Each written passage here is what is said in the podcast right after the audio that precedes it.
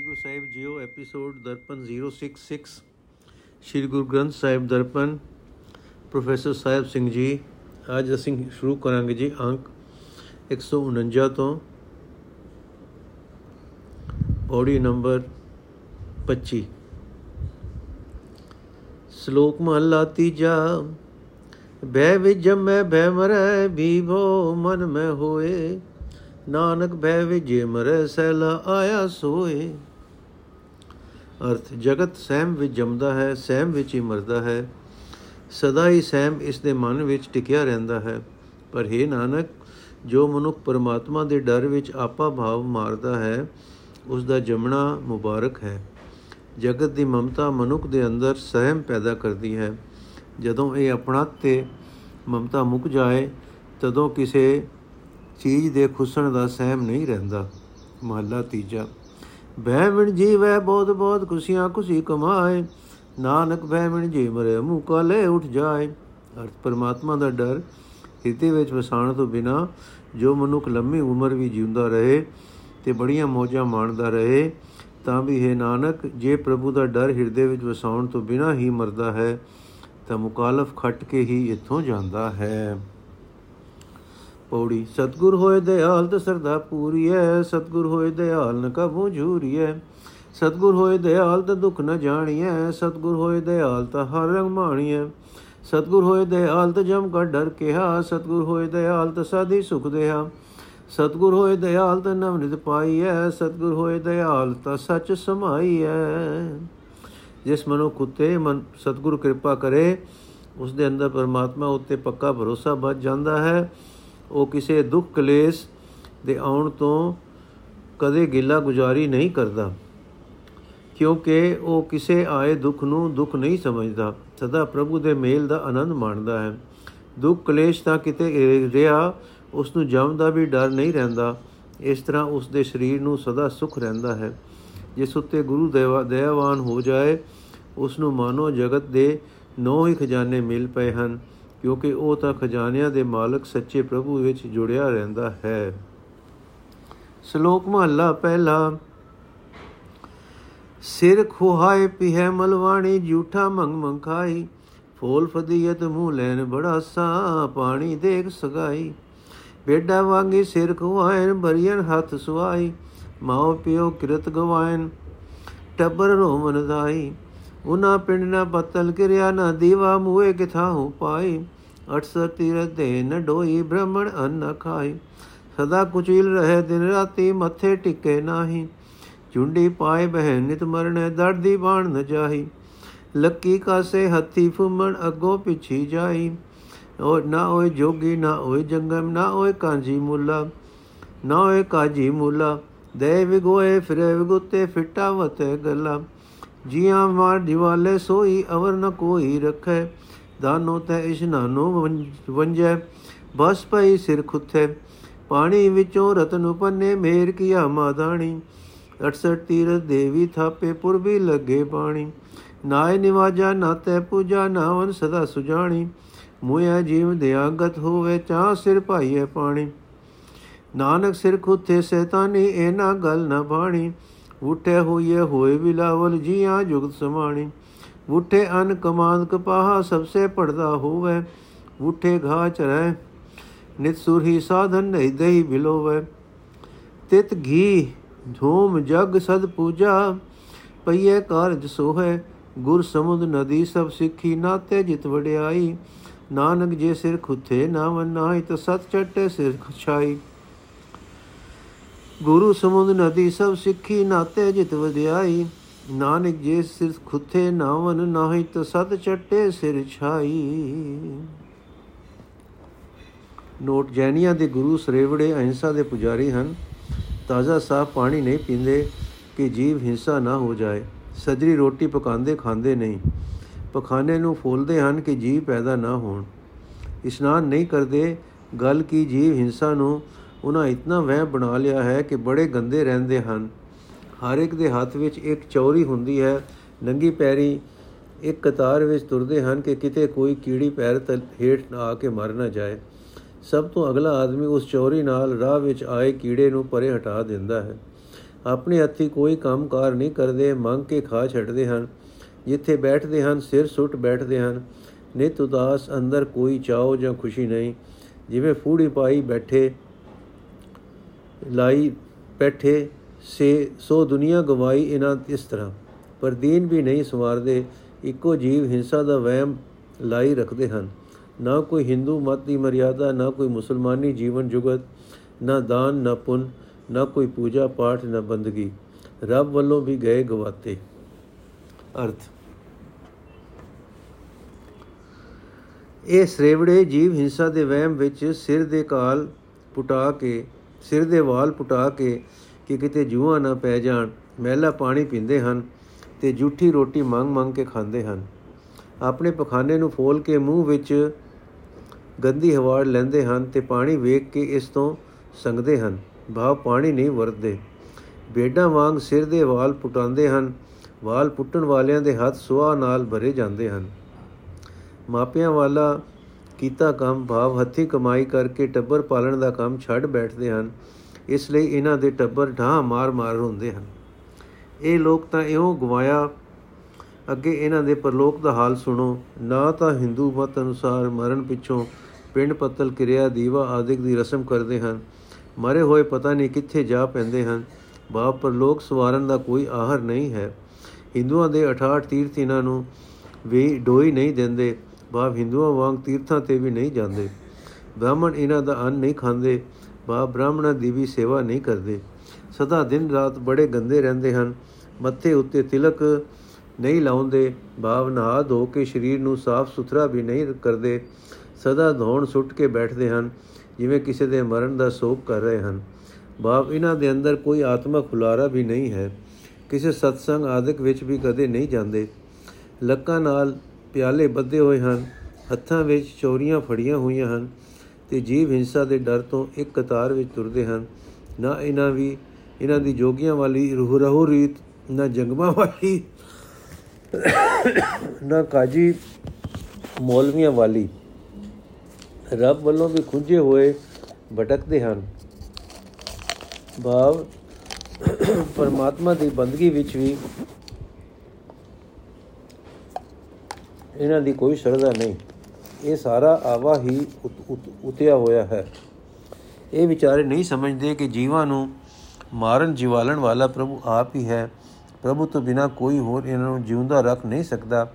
ਜੀਵ ਹਿੰਸਾ ਦੇ ਰਹਿਣ ਵਹਿਣ ਵਿੱਚ ਪੈ ਕੇ ਕਿਰਤ ਕਮਾਈ ਛੱਡ ਕੇ ਸਾਫ਼ ਪਾਣੀ ਨੇ ਇਹ ਦਾਨ ਅਤੇ ਇਸ਼ਨਾਨ ਤੋਂ ਵਾਂਝੇ ਹੋਏ ਹਨ। ਸੁਆ ਪਈ ਅਜੇ ਖੁੱਤੇ ਹੋਏ ਸਿਰ ਉੱਤੇ। ਇਹ ਲੋਕ ਸਾਫ਼ ਪਾਣੀ ਨਹੀਂ ਪੀਂਦੇ ਤੇ ਪਾਣੀ ਵਿੱਚ ਨਹਾਉਂਦੇ ਵੀ ਨਹੀਂ ਹਨ। ਇਹ ਗੱਲ ਨਹੀਂ ਸਮਝਦੇ ਕਿ ਜਦੋਂ ਦੇਵਤਿਆਂ ਨੇ ਸੁਮੇਰ ਪਰਬਤ ਨੂੰ ਮਧਾਣੀ ਬਣਾ ਕੇ ਸਮੁੰਦਰ ਢੜਕਿਆ ਤਦੋਂ ਪਾਣੀ ਵਿੱਚੋਂ ਹੀ ਰਤਨ ਨਿਕਲੇ ਸਨ। ਭਾਵ ਇਸ ਗੱਲ ਨੂੰ ਤਾਂ ਲੋਕ ਪੁਰਾਣੇ ਸਮਿਆਂ ਤੋਂ ਹੀ ਜਾਣਦੇ ਹਨ। ਪਾਣੀ ਵਿੱਚੋਂ ਬੇਅੰਤ ਕੀਮਤੀ ਪਦਾਰਥ ਨਿਕਲਦੇ ਹਨ, ਜੋ ਮਨੁੱਖ ਦੇ ਕੰਮ ਆਉਂਦੇ ਹਨ। ਆਖਰ ਉਹ ਪਾਣੀ ਵਿੱਚ ਵੜੀਆਂ ਹੀ ਨਿਕਲਣਗੇ। ਪਾਣੀ ਦੀ ਬਰਕਤ ਨਾਲ ਹੀ ਦੇਵਤਿਆਂ ਲਈ 18 ਤੀਰਥ ਬਣਾਏ ਹਨ, ਬਣਾਏ ਗਏ ਜਿੱਥੇ ਪੂਰਬ ਲੱਗਦੇ ਹਨ। ਕਥਾ ਵਾਰਤਾ ਹੁੰਦੀ ਹੈ। ਨਾ ਕੇ ਹੀ ਨਮਾਜ਼ ਪੜੀਦੀ ਹੈ। ਨਾ ਕੇ ਹੀ ਪੂਜਾ ਹੁੰਦੀ ਹੈ। ਸੁੱਜੇ ਬੰਦੇ ਨਿਤ ਇਸ਼ਨਾਨ ਕਰਦੇ ਹਨ। ਸਾਰੀ ਉਮਰ ਹੀ ਮਨੁੱਖ ਦੀ ਸਵਚ ਹਾਲਤ ਤਾਂ ਹੀ ਰਹਿ ਸਕਦੀ ਹੈ। ਜਿਉ ਇਨਸਾਨ ਕਰੇ, ਪਰ ਹੈ ਨਾਨਕ, ਇਹ ਸਿਰ ਖੁੱਥੇ ਅਜੇ ਉਲਟੇ ਰਾਹ ਪਏ ਹਨ, ਅਜੇ ਸ਼ੈਤਾਨ ਹਨ। ਕਿ ਇਹਨਾਂ ਨੂੰ ਇਸ਼ਨਾਨ ਵਾਲੀ ਗੱਲ ਚੰਗੀ ਨਹੀਂ ਲੱਗੀ। ਪਾਣੀ ਦੀਆਂ ਹੋਰ ਬਰਕਤਾਂ ਤੱਕੋ ਮੀਂਹ ਪਿਆ ਸਭ ਜੀਵਾਂ ਦੇ ਅੰਦਰ ਖੁਸ਼ੀ ਪੈਦਾ ਹੁੰਦੀ ਹੈ। ਜੀਵਾਂ ਦੀ ਜੀਵਨ ਜੁਗਤ ਹੀ ਪਾਣੀ ਵਿੱਚ ਟਿੱਕੀ ਹੋਈ ਹੈ। ਮੀਂਹ, ਪਿਆ ਅੰਨ ਪੈਦਾ ਹੁੰਦਾ ਹੈ। ਕਮਾਂ ਦੁਖਦਾ ਹੈ, ਕਪਾਹ ਹੁੰਦੀ ਹੈ, ਜੋ ਸਭਨਾ ਦਾ ਪਰਦਾ ਬਣਦੀ ਹੈ। ਮੀਂਹ, ਪਿਆ ਉਗਿਆ, ਗਾ ਗਾਈਆਂ ਚੁਗਦੀਆਂ ਹਨ ਤੇ ਦੁੱਧ ਦਿੰਦੀਆਂ ਹਨ। ਉਸ ਦੁੱਧ ਤੋਂ ਬਣਿਆ ਦਹੀਂ ਘਰ ਦੀ ਜਨਾਨੀ ਰਿੜਕਦੀ ਹੈ ਤੇ ਘਿਓ ਬਣਾਉਂਦੀ ਹੈ। ਉਸ ਘਿਓ ਨਾਲ ਹੀ ਸਦਾ ਹੋਮ ਜਗ ਪੂਜਾ ਆਦਿਕ ਹੁੰਦੇ ਹਨ। ਇਹ ਘਿਓ ਪਿਆ ਹੀ ਹਰ ਇੱਕ ਕਾਰਜ ਸ਼ੋਭਦਾ ਹੈ। ਇੱਕ ਹੋਰ ਇਸ਼ਨਾਨ ਵੀ ਹੈ, ਸਤਿਗੁਰੂ ਮਾਨੋ ਸਮੁੰਦਰ ਹੈ, ਉਸ ਦੀ ਸਿੱਖਿਆ ਮਾਨੋ ਸਾਰੀਆਂ ਨਦੀਆਂ ਹਨ। ਇਸ ਗੁਰ ਸਿੱਖਿਆ ਵਿੱਚ ਨਾਉਣ ਨਾਲ, ਭਾਵ ਸੁਤ ਜੋੜਨ ਨਾਲ ਵਡਿਆਈ ਮਿਲਦੀ ਹੈ। ਇਹ ਨਾਨਕ, ਜੇ ਇਹ ਸਿਰ ਖੁੱਤੇ ਇਸ ਨਾਮ ਜਲ ਵਿੱਚ ਇਸ਼ਨਾਨ ਨਹੀਂ ਕਰਦੇ, ਤਾਂ ਨਿਰੀ ਮੁਕਾਲਫ ਹੀ ਘਟਦੇ ਹਨ। ਮਹਲਾ ਦੂਜਾ ਅੱਗੀ ਪਾਲਾ ਕੀ ਕਰੇ ਸੂਰਜ ਕੇ ਹੀ ਰਾਤ? ਚੰਦ ਹਨੇਰਾ ਕੀ ਕਰੇ ਪੌਣ ਪਾਣੀ ਕਿਆ ਜਾਤ? ਧਰਤੀ ਚੀਜੀ ਕੇ ਕਰੇ ਜਿਸ ਵਿੱਚ ਸਭ ਕੁਝ ਹੋਏ? ਨਾਨਕ ਤਾਂ ਪਤ ਜਾਣੀਏ ਜਾਂ ਪਤ ਰੱਖੇ ਸੋਏ? ਅਰਥ, ਅਗ ਨੂੰ ਪਾਲਾ ਕੀ ਕਰ ਸਕਦਾ ਹੈ? ਭਾਵ ਪਾਲਾ ਅਗ ਦਾ ਕੋਈ ਵਿਗਾੜ ਨਹੀਂ ਕਰ ਸਕਦਾ। ਰਾਤ ਸੂਰਜ ਦਾ ਕੋਈ ਵਿਗਾੜ ਨਹੀਂ ਕਰ ਸਕਦੀ। ਹਨੇਰਾ ਚੰ드ਰਮਾ ਦਾ ਕੋਈ ਨੁਕਸਾਨ ਨਹੀਂ ਕਰ ਸਕਦਾ। ਕੋਈ ਉੱਚੀ ਨੀਵੀਂ ਜਾਤ ਹਵਾ ਦੇ ਪਾਣੀ ਨੂੰ ਵਿਗਾੜ ਨਹੀਂ ਸਕਦੀ। ਭਾਵ ਕੋਈ ਨੀਵੀਂ ਜਾਤ ਇਹਨਾਂ ਤੱਤਾਂ ਨੂੰ ਭਿੱਟ ਨਹੀਂ ਸਕਦੀ। ਜਿਸ ਧਰਤੀ ਵਿੱਚ ਹਰ ਇੱਕ ਚੀਜ਼ ਪੈਦਾ ਹੁੰਦੀ ਹੈ, ਇਹ ਚੀਜ਼ਾਂ ਇਸ ਧਰਤੀ ਦਾ ਕੋਈ ਵਿਗਾੜ ਨਹੀਂ ਸਕਦੀਆਂ। ਇਹ ਤਾਂ ਪੈਦਾ ਹੀ ਧਰਤੀ ਵਿੱਚੋਂ ਹੋਈਆਂ ਹਨ। ਇਸੇ ਤਰ੍ਹਾਂ ਹੈ ਨਾਨਕ, ਉਹੀ ਇੱਜ਼ਤ ਅਸਲੀ ਸਮਝੋ। ਵਾਹ ਸਿਰਫ ਉਸੇ ਇੱਜ਼ਤ ਨੂੰ ਕੋਈ ਵਿਗਾੜ ਨਹੀਂ ਸਕਦਾ, ਜੋ ਇੱਜ਼ਤ ਪ੍ਰਭੂ ਵੱਲੋਂ ਮਿਲੀ ਹੈ। ਪ੍ਰਭੂ ਦਰ ਤੋਂ ਜੋ ਆਦਰ ਮਿਲੇ ਉਸ ਨੂੰ ਕੋਈ ਜੀਵ ਵਿਗਾੜ ਨਹੀਂ ਸਕਦਾ। ਇਸ ਦਰਗਾਹੀ ਆਦਰ ਲਈ ਉਦਮ ਕਰੋ, ਪੌੜੀ। ਤੁਧ ਸੱਚੇ ਸੁਭਾਨ ਸਦਾ ਕਲਾਣਿਆ, ਤੂੰ ਸੱਚਾ ਦੀਵਾਨ ਹੋਰ ਆਵਣ ਜਾਣਿਆ। ਸੱਚ ਜੇ ਮੰਗੇ ਦਾਨ ਜੇ ਤੂੰ ਦੇ ਜਿਆ ਸੱਚ ਤੇਰਾ ਫਰਮਾਨ ਸਭ ਦੇ ਸੋਇਆ। ਮਨੀਏ ਗਿਆਨ ਧਿਆਨ ਤੁਦੇ ਤੇ ਪਾਇਆ, ਕਰਮ ਪਵੇ ਨਿਸ਼ਾਨ ਨ ਚਲੇ ਚਲਾਇਆ। ਤੂੰ ਸੱਚਾ ਦਾਤਾ ਨਿਰਦੇਵੇ ਚੜੇ ਸਵਾਇਆ, ਨਾਨਕ ਮੰਗੇ ਦਾਨ ਜੇ ਤੁਧ ਭਾਇਆ। ਅਰਥ, ਹੈ ਸੱਚੇ ਪ੍ਰਭੂ, ਮੈਂ ਤੈਨੂੰ ਸਦਾ ਸੁਭਾਨ ਆਖ ਆਖ ਕੇ ਵਡਿਆਉਂਦਾ ਹਾਂ। ਤੂੰ ਹੀ ਸਦਾ ਕਾਇਮ ਰਹਿਣ ਵਾਲਾ ਹਾਕਮ ਹੈ। ਹੋਰ ਸਾਰੇ ਜੀਵ ਜੰਮਦੇ ਮਰਦੇ ਰਹਿੰਦੇ ਹਨ। اے ਪ੍ਰਭੂ, ਜੋ ਬੰਦੇ ਤੇਰਾ ਸੱਚਾ ਨਾਮ ਰੂਪ ਦਾਨ ਤੇਥੋਂ ਮੰਗਦੇ ਹਨ, ਉਹ ਤੇਰੇ ਵਰਗੇ ਹੋ ਜਾਂਦੇ ਹਨ। ਤੇਰਾ ਅਟਲ ਹੁਕਮ ਗੁਰ ਸ਼ਬਦ ਦੀ ਬਰਕਤ ਨਾਲ ਉਹਨਾਂ ਨੂੰ ਮਿੱਠਾ ਲੱਗਦਾ ਹੈ। ਤੇਰਾ ਹੁਕਮ ਮੰਨਣ ਨਾਲ ਅਸਲੀਅਤ ਦੀ ਸਮਝ ਤੇ ਉੱਚੀ ਟਿੱਕੀ ਸੂਰਤ ਤੇਰੇ ਪਾਸੋਂ ਉਹਨਾਂ ਨੂੰ ਹਾਸਲ ਹੁੰਦੀ ਹੈ। ਤੇਰੀ ਮਿਹਰ ਨਾਲ ਉਹਨਾਂ ਦੇ ਮੱਥੇ ਤੇ ਇਹ ਸੋਹਣਾ ਲੇਖ ਲਿਖਿਆ ਜਾਂਦਾ ਹੈ। ਜੇ ਕਿਸੇ ਦਾ ਮਿਟਾਇਆ, ਜੋ ਕਿਸੇ ਦਾ ਮਿਟਾਇਆ ਨਹੀਂ, ਮਿਟਦਾ ਨਹੀਂ। اے ਪ੍ਰਭੂ, ਤੂੰ ਸਦਾ ਬਖਸ਼ਾ ਕਰਨ ਵਾਲਾ ਹੈ। ਤੂੰ ਨਿਤ ਬਖਸ਼ਾ ਕਰਦਾ ਹੈ ਤੇ ਵਧੇਕ ਵਧੇਕ ਬਖਸ਼ਾ ਕਰੀ ਜਾਂਦਾ ਹੈ। ਨਾਨਕ ਤੇਰੇ ਦਰ ਤੋਂ ਉਹੀ ਦਾਨ ਮੰਗਦਾ ਹੈ, ਜੋ ਤੈਨੂੰ ਚੰਗਾ ਲੱਗਦਾ ਹੈ। ਭਾਵ ਤੇਰੀ ਰਜ਼ਾ ਵਿੱਚ ਰਾਜ਼ੀ ਰਹਿਣ ਦਾ ਦਾਨ ਮੰਗਦਾ ਹੈ। ਸ਼ਲੋਕ ਮਹਲਾ ਦੂਜਾ ਦੇਖਿਆ ਆਗ 부ਝਾਇਆ ਸਿਫਤੀ ਸਚ ਸਮਿਓ, ਤਿਨ ਕੋ ਕਿਆ ਉਪਦੇਸੀਏ ਜਿਨ ਗੁਰੂ ਨਾਨਕ ਦੇਵ ਅਰਥੇ ਨਾਨਕ ਜਿਨ੍ਹਾਂ ਦਾ ਗੁਰੂਦੇਵ ਹੈ, ਭਾਵ ਜਿਨ੍ਹਾਂ ਦੇ ਸਿਰ ਉਤੇ ਗੁਰੂਦੇਵ ਹੈ, ਜਿਨ੍ਹਾਂ ਨੂੰ ਗੁਰੂ ਨੇ ਸਿੱਖਿਆ ਦੇ ਕੇ ਗਿਆਨ ਦਿੱਤਾ ਹੈ ਤੇ ਸਿਫਤ ਸਲਾਹ ਦੀ ਰਾਹੀਂ ਸੱਚ ਵਿੱਚ ਜੋੜਿਆ ਹੈ, ਉਹਨਾਂ ਨੂੰ ਕਿਸੇ ਹੋਰ ਉਪਦੇਸ਼ ਦੀ ਲੋਕ ਲੋੜ ਨਹੀਂ ਰਹਿੰਦੀ। ਪਾ ਪ੍ਰਭੂ ਦੇ ਨਾਮ ਵਿੱਚ ਜੁੜਨ ਦੀ ਸਿੱਖਿਆ ਤੋਂ ਉੱਚੀ ਹੋਰ ਕੋਈ ਸਿੱਖਿਆ ਨਹੀਂ ਹੈ। ਮਹੱਲਾ ਪਹਿਲਾ। ਆਪ 부ਝਾਏ ਸੋਈ 부ਝੈ ਜਿਸ ਆਪ ਸੁਣਾਏ ਤਾਂ ਤੇ ਸਭ ਕੁਝ ਸੁਝੈ। ਕਹਿ ਕਹਿ ਕਥਨਾ ਮਾਇਆ ਲੁਝੈ, ਹੁਕਮੀ ਸਗਲ ਕਰੇ ਸਗਲੇ, ਸਗਲ ਕਰੇ ਆਕਾਰ। ਆਪੇ ਜਾਣੈ ਸਰਬ ਵਿਚਾਰ। ਅਖਰ ਨਾਨਕ ਆਖਿਓ ਆਖ, ਲਹਿ ਭਰਾਂਤ ਹੋਵੇ ਜਿਸ ਦਾਤ। ਅਰਥ ਜਿਸ ਮਨੁੱਖ ਨੂੰ ਪ੍ਰਭੂ ਆਪ ਮਤ ਦਿੰਦਾ ਹੈ ਉਸ ਨੂੰ ਹੀ ਮਤ ਆਉਂਦੀ ਹੈ। ਜਿਸ ਮਨੁੱਖ ਨੂੰ ਆਪ ਸੂਝ ਬਖਸ਼ਦਾ ਹੈ ਉਸ ਨੂੰ ਜੀਵਨ ਸਫਰ ਦੀ ਹਰ ਇੱਕ ਗੱਲ ਦੀ ਸੂਝ ਆ ਜਾਂਦੀ ਹੈ। ਜੋ ਇਹ ਮਤ ਤੇ ਸੂਝ ਨਹੀਂ, ਤਾਂ ਇਸ ਦੀ ਪ੍ਰਾਪਤੀ ਬਾਰੇ ਆਖੀ ਜਾਣਾ ਆਖੀ ਜਾਣਾ ਕੋਈ ਲਾਭ ਨਹੀਂ। ਮਨੁੱਖ ਅਸਲੀ ਜੀਵਨ ਵਿੱਚ, ਮਾਇਆ ਵਿੱਚ ਹੀ ਸੜਦਾ ਰਹਿੰਦਾ ਹੈ। ਮਨੁੱਖ ਅਮਲੀ ਜੀਵਨ ਵਿੱਚ, ਮਾਇਆ ਵਿੱਚ ਹੀ ਸੜਦਾ ਰਹਿੰਦਾ ਹੈ। ਸਾਰੇ ਜੀ ਜਨ ਪ੍ਰਭੂ ਆਪ ਹੀ ਆਪਣੇ ਹੁਕਮ ਅਨੁਸਾਰ ਪੈਦਾ ਕਰਦਾ ਹੈ। ਸਾਰੇ ਜੀਵਾਂ ਬਾਰੇ ਵਿਕਾਰਾਂ ਵਿਚਾਰਾਂ ਉਹਨਾਂ ਨੂੰ ਕੀ ਕੁਝ ਦੇਣਾ ਹੈ ਪ੍ਰਭੂ ਆਪ ਹੀ ਜਾਣਦਾ ਹੈ। ਇਹ ਨਾਨਕ, ਜਿਸ ਮਨੁੱਖ ਨੇ ਇਸ ਅਬਿਨਾਸੀ ਤੇ ਤੇ ਅਖੈ ਪ੍ਰਭੂ ਪਾਸੋਂ ਸੂਝ-ਬੂਝ ਦੀ ਦਾਤ ਮਿਲਦੀ ਹੈ ਉਸ ਦੀ ਮਨ ਦੀ ਭਟਕਣਾ ਦੂਰ ਹੋ ਜਾਂਦੀ ਹੈ। ਪੌੜੀ, ਹਉ ਡਾਡੀ ਵੇਕਾਰ ਕਰ ਲਾਇਆ ਰਾਤ ਦੀਆਂ ਕੇਵਾਰ ਧੁਰੋਂ ਫਰਮਾਇਆ ਡਾਡੀ ਸੱਚੇ ਮਹਿਲ ਕਸਮ ਬੁਲਾਇਆ ਬੁਲਾਇਆ ਸੱਚੀ ਸਿਫ ਸਲਾ ਕਪੜਾ ਪਾਇਆ। ਸੱਚਾ ਅੰਮ੍ਰਿਤ ਨਾਮ ਭੋਜਨ ਆਇਆ। ਗੁਰਮਤੀ ਖਾਦਾ ਰਜ ਤਿਨੀ ਸੁਖ ਪਾਇਆ। ਡਾਡੀ ਕਰੇ ਪਸਾਉ ਸ਼ਬਦ ਵਜਾਇਆ। ਨਾਨਕ ਸੱਚ ਸਲਾਹ ਪੂਰਾ ਪਾਇਆ। ਨਾਨਕ ਸੱਚ ਸਲਾਹ ਪੂਰਾ ਪਾਇਆ ਸੁਧ।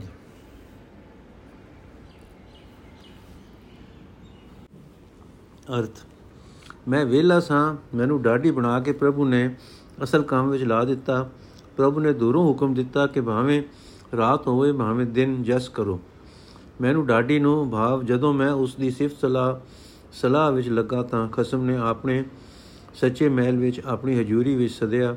ਉਸਨੇ ਸੱਚੀ ਸਿਫਤ ਸਲਾਹ ਰੂਪ ਮੈਨੂੰ ਸਰੂਪਾਉ ਦਿੱਤਾ। ਸਦਾ ਕਾਇਮ ਰਹਿਣ ਵਾਲਾ, ਆਤਮਿਕ ਜੀਵਨ ਦੇਣ ਵਾਲਾ ਨਾਮ ਮੇਰੇ ਆਤਮਾ ਦੇ ਆਧਾਰ ਲਈ ਮੈਨੂੰ ਭੋਜਨ ਵਿੱਚ ਉਸ ਪਾਸੋਂ ਮਿਲਿਆ। ਜਿਸ ਜਿਸ ਮਨੁੱਖ ਨੇ ਗੁਰੂ ਦੀ ਸਿੱਖਿਆ ਤੋਂ ਤੇ ਤੁਰ ਕੇ ਇਹ ਅੰਮ੍ਰਿਤ ਨਾਮ ਭੋਜਨ ਰਜ ਕੇ ਖਾਦਾ ਹੈ, ਉਸਨੇ ਸੁਖ ਪਾਇਆ ਹੈ। ਮੈਂ ਢਾਡੀ ਵੀ ਜਿਉਂ-ਜਿਉਂ ਸਿਫਤ ਸਲਾਹ ਦਾ ਗੀਤ ਗਾਉਂਦਾ ਹਾਂ, ਪ੍ਰਭੂ ਦਰ ਤੋਂ ਮਿਲੇ ਇਸ ਨਾਮ ਦੇ ਪ੍ਰਸਾਦ ਨੂੰ ਛਕਦਾ ਹਾਂ, ਭਾਵ ਨਾਮ ਦਾ ਆਨੰਦ ਮਾਣਦਾ ਹਾਂ। ਇਹ ਨਾਨਕ, ਸੱਚੇ ਪ੍ਰਭੂ ਦੀ ਸਿਫਤ ਸਲਾਹ ਕਰਕੇ ਉਸ ਪੂਰਨ ਪ੍ਰਭੂ ਦੀ ਪ੍ਰਾਪਤੀ ਹੁੰਦੀ ਹੈ। ਸੁਧ। ਵਾਰ ਸਮਾਪਤ ਹੋਈ ਜੀ। ਹੁਣ ਅਗਲੀ, ਅਗਲਾ ਸ਼ਬਦ ਪੜਾਂਗੇ ਰਾਗ ਗੌੜੀ ਗਵਾਰੜੀ ਮਹੱਲਾ ਪਹਿਲਾ ਚੌਪ ਦੇ ਦੁਪ ਦੇ ਇਕ ਓੰਕਾਰ ਸਤਨਾਮ, ਕਰਤਾ ਪੁਰਖ ਨਿਰਭਉ ਨਿਰਵੈਰ। ਅਕਾਲ ਮੂਰਤ ਜੂਨੀ ਸਹਿ ਬੰਗੁਰ ਪ੍ਰਸਾਦ। ਬਹੁ ਮੁਝ ਭਾਰਾ ਵੱਡਾ ਤੋਲ। ਮਨ ਮਤ ਹੋਲੀ ਬੋਲੇ ਬੋਲ। ਸਿਰ ਦਰਤ ਚਲੀਏ ਸਹੀ ਹੈ ਭਾਰ। ਨਦਰੀ ਕਰਮੀ ਗੁਰ ਵਿਚਾਰ। ਬਹਿ ਬਿਨ ਕੋਈ ਨ ਲੰਗਸ ਪਾਰ ਬਹਿ ਭੋ ਰਾਖਿਆ ਭਾਈ ਸਵਾਰ ਰਹਾਓ ਬਹਿ ਤਨ ਅਗਨ ਭਖੈ ਭੈ ਨਾਲ। ਬਹਿ ਬੋ ਘੜੀਏ ਸ਼ਬਦ ਸਵਾਰ। ਬਹਿ ਬਿਨ ਘਾੜਤ ਕਚ ਨਿਕਚ ਅੰਦਾ ਸੱਚਾ ਅੰਧੀ ਸਟ ਬੁੱਧੀ ਬਾਜੀ ਉਪਜੈ ਚਾਓ, ਸਹਿ ਸਿਆਣ ਪਵੇ ਨ ਤਾਓ। ਨਾਨਕ ਮਨਮੁਖ ਬੋਲਣ ਵਾਓ ਅੰਦਾ ਅੱਖਰ ਵਾਓ ਦੁਆਓ। ਗੋੜੀ ਮਹੱਲਾ ਪਹਿਲਾ। ਡਰ ਘਰ ਡਰ ਘਰ ਡਰ ਘਰ ਘਰ ਡਰ ਡਰ ਡਰ ਜਾਏ। ਸੋ ਡਰ ਕਿਹਾ ਜਿਤ ਡਰ ਡਰ ਪਾਏ। ਤੁਧ ਬਿਨ ਦੂਜੀ ਨਾ ਹੀ ਜਾਏ। ਜੋ ਕੁਛ ਵਰਤੇ ਸਭ ਤੇਰੀ ਰਜਾਏ। ਡਰੀਏ ਜੇ ਡਰ ਹੋਵੇ ਹੋਰ।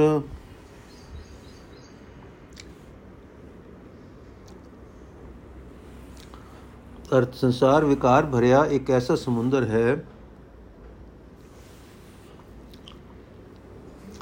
ਜਿਸ ਵਿੱਚੋਂ ਪਰਮਾਤਮਾ ਦਾ ਡਰ ਹਿਰਦੇ ਵਿੱਚ ਵਸਾਣ ਤੋਂ ਬਿਨਾ ਕੋਈ ਪਾਰ ਨਹੀਂ ਲੰਘ ਸਕਦਾ। ਸਿਰਫ ਉਹੀ ਪਾਰ ਲੰਘਦਾ ਹੈ ਜਿਸ ਨੇ ਪ੍ਰਭੂ ਦੇ ਡਰ ਵਿੱਚ ਰਹਿ ਕੇ ਅਤੇ ਪ੍ਰਭੂ ਪਿਆਰ ਦੀ ਰਾਹੀਂ ਆਪਣਾ ਜੀਵਨ ਸੰਵਾਰ ਕੇ ਪ੍ਰਭੂ ਦਾ ਡਰ ਅਦਬ ਆਪਣੇ ਹਿਰਦੇ ਵਿੱਚ ਟਿਕਾ ਰੱਖਿਆ ਹੈ। ਭਾਵ ਜਿਸ ਨੇ ਇਹ ਸ਼ਰਧਾ ਬਣਾ ਲਈ ਹੈ ਕਿ ਪ੍ਰਭੂ ਮੇਰੇ ਅੰਦਰ ਅਤੇ ਸਭ ਵਿੱਚ ਵਸਦਾ ਹੈ ਰਹਾਉ ਪ੍ਰਭੂ ਦਾ ਡਰ ਬਹੁਤ ਭਾਰਾ ਹੈ, ਇਸ ਦਾ ਤੋਲ ਵੱਡਾ ਹੈ। ਭਾਵ ਜਿਸ ਮਨੁੱਖ ਦੇ ਅੰਦਰ ਪ੍ਰਭੂ ਦਾ ਡਰ, ਅਦਬ ਵਸਦਾ ਹੈ, ਉਸ ਦਾ ਜੀਵਨ ਗੌਰਾ ਤੇ ਗੰਭੀਰ ਬਣ ਜਾਂਦਾ ਹੈ। ਜਿਸ ਦੀ ਮਤ ਉਸ ਦੇ ਮਨ ਦੇ ਪਿੱਛੇ ਤੁਰਦੀ ਹੈ, ਉਹ ਹੋਛੀ ਰਹਿੰਦੀ ਹੈ। ਉਹ ਹੋਛਾ ਹੀ ਬਚਨ ਬੋਲਦਾ ਹੈ। ਜੋ ਪ੍ਰਭੂ ਦਾ ਡਰ ਸਿਰ ਉੱਤੇ ਧਰ ਕੇ ਭਾਵ ਕਬੂਲ ਕਰਕੇ ਜੀਵਨ ਗੁਜ਼ਾਰੀਏ ਅਤੇ ਉਸ ਡਰ ਦਾ ਭਾਰ ਸਹੀਏ, ਸਹਾਰ ਸਕੀਏ ਬਾ ਪ੍ਰਭੂ ਦਾ ਡਰ ਅਦਬ ਸੁਖਾਵਾਂ ਲੱਗਣ ਲੱਗ ਪਏ, ਤਾਂ ਪ੍ਰਭੂ ਦੀ ਮਿਹਰ ਦੀ ਨਜ਼ਰ ਨਾਲ, ਪ੍ਰਭੂ ਦੀ ਬਖਸ਼ਿਸ਼ ਨਾਲ ਮਨੁੱਖਤਾ ਬਾਰੇ ਗੁਰੂ ਦੀ ਦੱਸੀ ਹੋਈ ਵਿਚਾਰ ਜੀਵਨ ਦਾ ਹਿੱਸਾ ਬਣ ਜਾਂਦੀ ਹੈ। ਪ੍ਰਭੂ ਦੇ ਡਰ ਅਦਬ ਵਿੱਚ ਜਿਹਾ ਮਨੁੱਖ ਦੇ ਅੰਦਰ ਪ੍ਰਭੂ ਨੂੰ ਮਿਲਣ ਦੀ ਤਾਂਗ ਟਿੱਕੀ ਰਹਿੰਦੀ ਹੈ। ਗੁਰੂ ਦੇ ਸ਼ਬਦ ਦੀ ਰਾਹੀਂ ਆਤਮਿਕ ਜੀਵਨ ਨੂੰ ਸੋਹਣਾ ਬਣਾ ਕੇ ਜਿਉਂ-ਜਿਉਂ ਇਸ ਯਕੀਨ ਵਿੱਚ ਜੀਵੀਏ ਕਿ ਪ੍ਰਭੂ ਸਾਡੇ ਅੰਦਰ ਹੈ ਤੇ ਸਭ ਦੇ ਅੰਦਰ ਮੌਜੂਦ ਹੈ, ਇਹ ਤਾਂਗ ਵਧੇਕ ਤੇਜ਼ ਹੁੰਦੀ ਜਾਂਦੀ ਹੈ। ਪ੍ਰਭੂ ਦਾ ਡਰ ਅਦਬ ਰੱਖਣ ਤੋਂ ਬਿਨਾ ਸਾਡੀ ਜੀਵਨ ਉਸਾਰੀ ਸਾਡੇ ਮਨ ਦੀ ਘਾੜਤ ਹੋਛੀ ਹੋ ਜਾਂਦੀ ਹੈ। ਬਿਲਕੁਲ ਹੋਛੀ ਬਣਦੀ ਜਾਂਦੀ ਹੈ, ਕਿਉਂਕਿ ਜਿਸ ਸੱਚੇ ਵਿੱਚ ਜੀਵਨ ਫਲ, ਡਲਦਾ ਹੈ, ਉਹ ਹੋਛਾਪਨ ਪੈਦਾ ਕਰਨ ਵਾਲਾ ਹੁੰਦਾ ਹੈ। ਸਾਡੇ ਰਤਨ ਦੀ ਅਗਿਆਨਤਾ ਵਾਲੇ ਹੀ ਹੁੰਦੇ ਹਨ। ਸਾਡੇ ਯਤਨ ਵੀ ਅਗਿਆਨਤਾ ਵਾਲੇ ਹੀ ਹੁੰਦੇ ਹਨ। ਇਹ ਨਾਨਕ, ਆਪਣੇ ਮਨ ਦੇ ਪਿੱਛੇ ਤੁਰਨ ਵਾਲੇ ਮਨੁੱਖ ਦੀ ਬੁੱਧੀ ਜਗਤ ਖੇਡ ਵਿੱਚ ਲੱਗੀ ਰਹਿੰਦੀ ਹੈ। ਜਗਤ ਤਮਾਸ਼ਿਆਂ ਦਾ ਹੀ ਚਾਉ ਉਸ ਦੇ ਅੰਦਰ ਪੈਦਾ ਹੁੰਦਾ ਰਹਿੰਦਾ ਹੈ। ਮਨੁੱਖ ਭਾਵੇਂ ਹਜ਼ਾਰਾਂ ਸਿਆਣਪਾਂ ਵੀ ਕਰੇ ਉਸ ਦਾ ਜੀਵਨ ਠੀਕ ਸੱਚੇ ਵਿੱਚ ਨਹੀਂ ਚੱਲਦਾ। ਮਨਮੁਖ ਦਾ ਬੇ ਥਵਾ ਬੋਲ ਹੁੰਦਾ ਹੈ। ਉਹ ਅੰਨਾ ਅਲੂਲ ਜੋ ਅਲੂਲ ਜਲੂਲ ਗੱਲਾਂ ਹੀ ਕਰਦਾ ਹੈ। ਡਰ ਡਰ ਡਰਨਾ ਮਨ ਕਾ ਸੋਰ ਰਹਾਓ। ਨਾ ਜਿਉ ਮਰੇ ਨ ਡੂਬੇ ਤਰੈ ਜਿਨ ਕਿਛ ਕੀਆ ਸੋ ਕਿਛ ਕਰੈ ਹੁਕਮੇ ਆਵੇ, ਹੁਕਮੇ ਜਾਏ। ਅੱਗੇ ਪਾਛੇ ਹੁਕਮ ਸਮਾਏ। ਹੰਸ ਹੇਤ ਆਸਾ ਅਸਮਾਨ, ਤਿਸ ਵਿੱਚ ਭੂਖ ਬਹੁਤ ਨਿਸ਼ਾਨ ਭੋ ਖਾਣਾ ਪੀਣਾ ਆਧਾਰ, ਵਿਣ ਖਾਦੇ ਮਰ ਮਰ ਮਰ ਹੋਏ ਕਵਾਰ। ਜਿਸ ਕਾ ਕੋਏ, ਕੋਈ ਕੋਏ ਕੋਏ, ਸਭ ਕੋ ਤੇਰਾ ਤੂੰ ਸਭ ਨਾ ਕਾ ਸੋਏ। ਜਾਂ ਕੇ ਜੀ ਜੰਤ ਧਨ ਮਾਲ ਨਾਨਕ ਆਖਣ ਬਿਖਮ ਵਿਚਾਰ। ਅਰਥੇ ਪ੍ਰਭੂ, ਤੇਰੇ ਡਰ ਅਦਬ ਵਿੱਚ ਰਹਾ, ਉਹ ਆਤਮਿਕ ਅਵਸਥਾ ਮਿਲ ਜਾਂਦੀ ਹੈ, ਜਿੱਥੇ ਮਨ ਤੇਰੇ ਚਰਨਾਂ ਵਿੱਚ ਜੁੜਿਆ ਰਹਿੰਦਾ ਹੈ। ਹਿਰਦੇ ਵਿੱਚ ਇਹ ਯਕੀਨ ਬਣ ਜਾਂਦਾ ਹੈ ਕਿ ਤੂੰ ਮੇਰੇ ਅੰਦਰ ਵਸਦਾ ਹੈ ਤੇ ਸਭ ਵਿੱਚ ਵਸਦਾ ਹੈ। ਤੇਰੇ ਡਰ ਵਿੱਚ ਰਿਹਾ ਦੁਨੀਆ ਦਾ ਹਰ ਇੱਕ ਕਿਸਮ ਦਾ ਸਹਿਮ ਦੂਰ ਹੋ ਜਾਂਦਾ ਹੈ। ਤੇਰਾ ਡਰ ਐਸਾ ਨਹੀਂ ਹੁੰਦਾ ਕਿ ਉਸ ਡਰ ਵਿੱਚ ਰਿਹਾ ਕੋਈ ਹੋਰ ਸਹਿਮ ਟਿਕਿਆ ਰਹੇ। हे ਪ੍ਰਭੂ, ਤੇਥੋਂ ਬਿਨਾ ਜੀਵ ਦਾ ਕੋਈ ਹੋਰ ਥਾਂ ਆਸਰਾ ਨਹੀਂ ਹੈ। ਜਗਤ ਵਿੱਚ ਜੋ ਕੁਝ ਹੋ ਰਿਹਾ ਹੈ, ਸਭ ਤੇਰੀ ਮਰਜ਼ੀ ਨਾਲ ਹੋ ਰਿਹਾ ਹੈ। हे ਪ੍ਰਭੂ, ਤੇਰਾ ਡਰ ਅਦਬ ਟਿਕਣ ਦੇ ਥਾਂ ਜੇ ਜੀਵ ਦੇ ਹਿਰਦੇ ਵਿੱਚ ਕੋਈ ਹੋਰ ਡਰ ਟਿਕਿਆ ਰਹੇ, ਤਾਂ ਜੀਵ ਸਦਾ ਸਹਿਮਿਆ ਰਹਿੰਦਾ ਹੈ। ਮਨ ਦੀ ਘਬਰਾਹਟ, ਮਨ ਦਾ ਸਹਿਮ ਹਰ ਵੇਲੇ ਬਣਿਆ ਰਹਿੰਦਾ ਹੈ। ਰਹਾਓ। ਪ੍ਰਭੂ ਦੇ ਡਰ ਅਦਬ ਵਿੱਚ ਰਹਾ ਹੀ ਇਹ ਯਕੀਨ ਬਣ ਸਕਦਾ ਹੈ ਕਿ ਜੀਵ ਨਾ ਮਰਦਾ ਹੈ, ਨਾ ਕਿਤੇ ਡੁੱਬ ਸਕਦਾ ਹੈ, ਨਾ ਕਿਤੋਂ ਤਰਦਾ, ਕਿਤੇ ਕਿਤੋਂ ਉਤਰਦਾ ਹੈ। ਬਾਪ, ਜਿਹੜਾ ਕਿਤੇ ਡੁੱਬਦਾ ਹੀ ਨਹੀਂ, ਉਸ ਦੇ ਤਰਨ ਦਾ ਸਵਾਲ ਹੀ ਪੈਦਾ ਨਹੀਂ ਹੁੰਦਾ। ਇਹ ਯਕੀਨ ਬਣਿਆ ਰਹਿੰਦਾ ਹੈ ਕਿ ਜਿਸ ਪਰਮਾਤਮਾ ਨੇ ਇਹ ਜਗਤ ਬਣਾਇਆ ਹੈ, ਉਹੀ ਸਭ ਕੁਝ ਕਰ ਰਿਹਾ ਹੈ। ਉਸ ਦੇ ਹੁਕਮ ਵਿੱਚ ਹੀ ਜੀਵ ਜੰਮਦਾ ਹੈ ਤੇ ਹੁਕਮ ਵਿੱਚ ਹੀ ਮਰਦਾ ਹੈ। ਲੋਕ ਪਰਲੋਕ ਵਿੱਚ ਜੀਵ ਨੂੰ ਉਸ ਦੇ ਹੁਕਮ ਵਿੱਚ ਟਿਕੇ ਰਹਿਣਾ ਪੈਂਦਾ ਹੈ।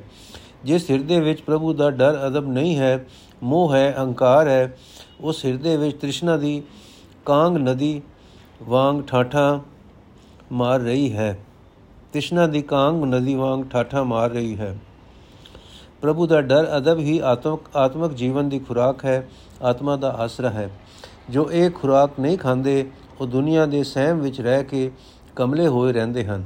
ਇਹ ਪ੍ਰਭੂ ਤੇਰੇ ਡਰ ਅਦਬ ਵਿੱਚ ਰਹਿਆ ਹੀ ਇਹ ਯਕੀਨ ਬਣਦਾ ਹੈ ਕਿ ਕਿਸ, ਜਿਸ ਕਿਸੇ ਦਾ ਕੋਈ ਸਹਾਈ ਬਣਦਾ ਹੈ, ਕੋਈ ਕੋਈ ਵਿਰਲਾ ਹੀ ਬਣਦਾ ਹੈ। ਭਾਵ ਕਿਸੇ ਦਾ ਕੋਈ ਸਦਾ ਲਈ ਸਾਥੀ ਸਹਾਇਕ ਨਹੀਂ ਬਣ ਸਕਦਾ। ਪਰ ਹਰ ਇੱਕ ਜੀਵ ਤੇਰਾ ਪੈਦਾ ਕੀਤਾ ਹੋਇਆ ਹੈ ਤੂੰ ਸਭਨਾ ਦੀ ਸਾਰ ਰੱਖਣ ਵਾਲਾ ਹੈ। ਇਹ ਨਾਨਕ, ਜਿਸ ਪਰਮਾਤਮਾ ਦੇ ਇਹ ਸਾਰੇ ਜੀਵ ਜੰਤ ਪੈਦਾ ਕੀਤੇ ਹੋਏ ਹਨ ਜੀਵਨ ਵਾਸਤੇ ਉਸੇ ਦਾ ਹੀ ਇਹ ਧਨ ਮਾਲ ਬਣਾਇਆ ਹੋਇਆ ਹੈ। ਇਸ ਤੋਂ ਵੱਧ ਇਹ ਵਿਚਾਰਨਾ ਤੇ ਆਖਣਾ ਕਿ ਉਹ ਪ੍ਰਭੂ ਆਪਣੇ ਪੈਦਾ ਕੀਤੇ ਜੀਵਾਂ ਦੀ ਕਿਵੇਂ ਸੰਭਾਲ ਕਰਦਾ ਹੈ, ਔਖਾ ਕੰਮ ਹੈ। ਵਾਹਿਗੁਰੂ ਜੀ ਕਾ ਖਾਲਸਾ, ਵਾਹਿਗੁਰੂ ਜੀ ਕੀ ਫਤਿਹ। ਅੱਜ ਦਾ ਐਪੀਸੋਡ ਇੱਥੇ ਸਮਾਪਤ ਕਰਦੇ ਹਾਂ ਜੀ। ਅਗਲਾ ਪਾਠ ਕੱਲ ਕਰਾਂਗੇ। ਵਾਹਿਗੁਰੂ ਜੀ ਕਾ ਖਾਲਸਾ ਵਾਹਿਗੁਰੂ ਜੀ ਕੀ ਫਤਿਹ।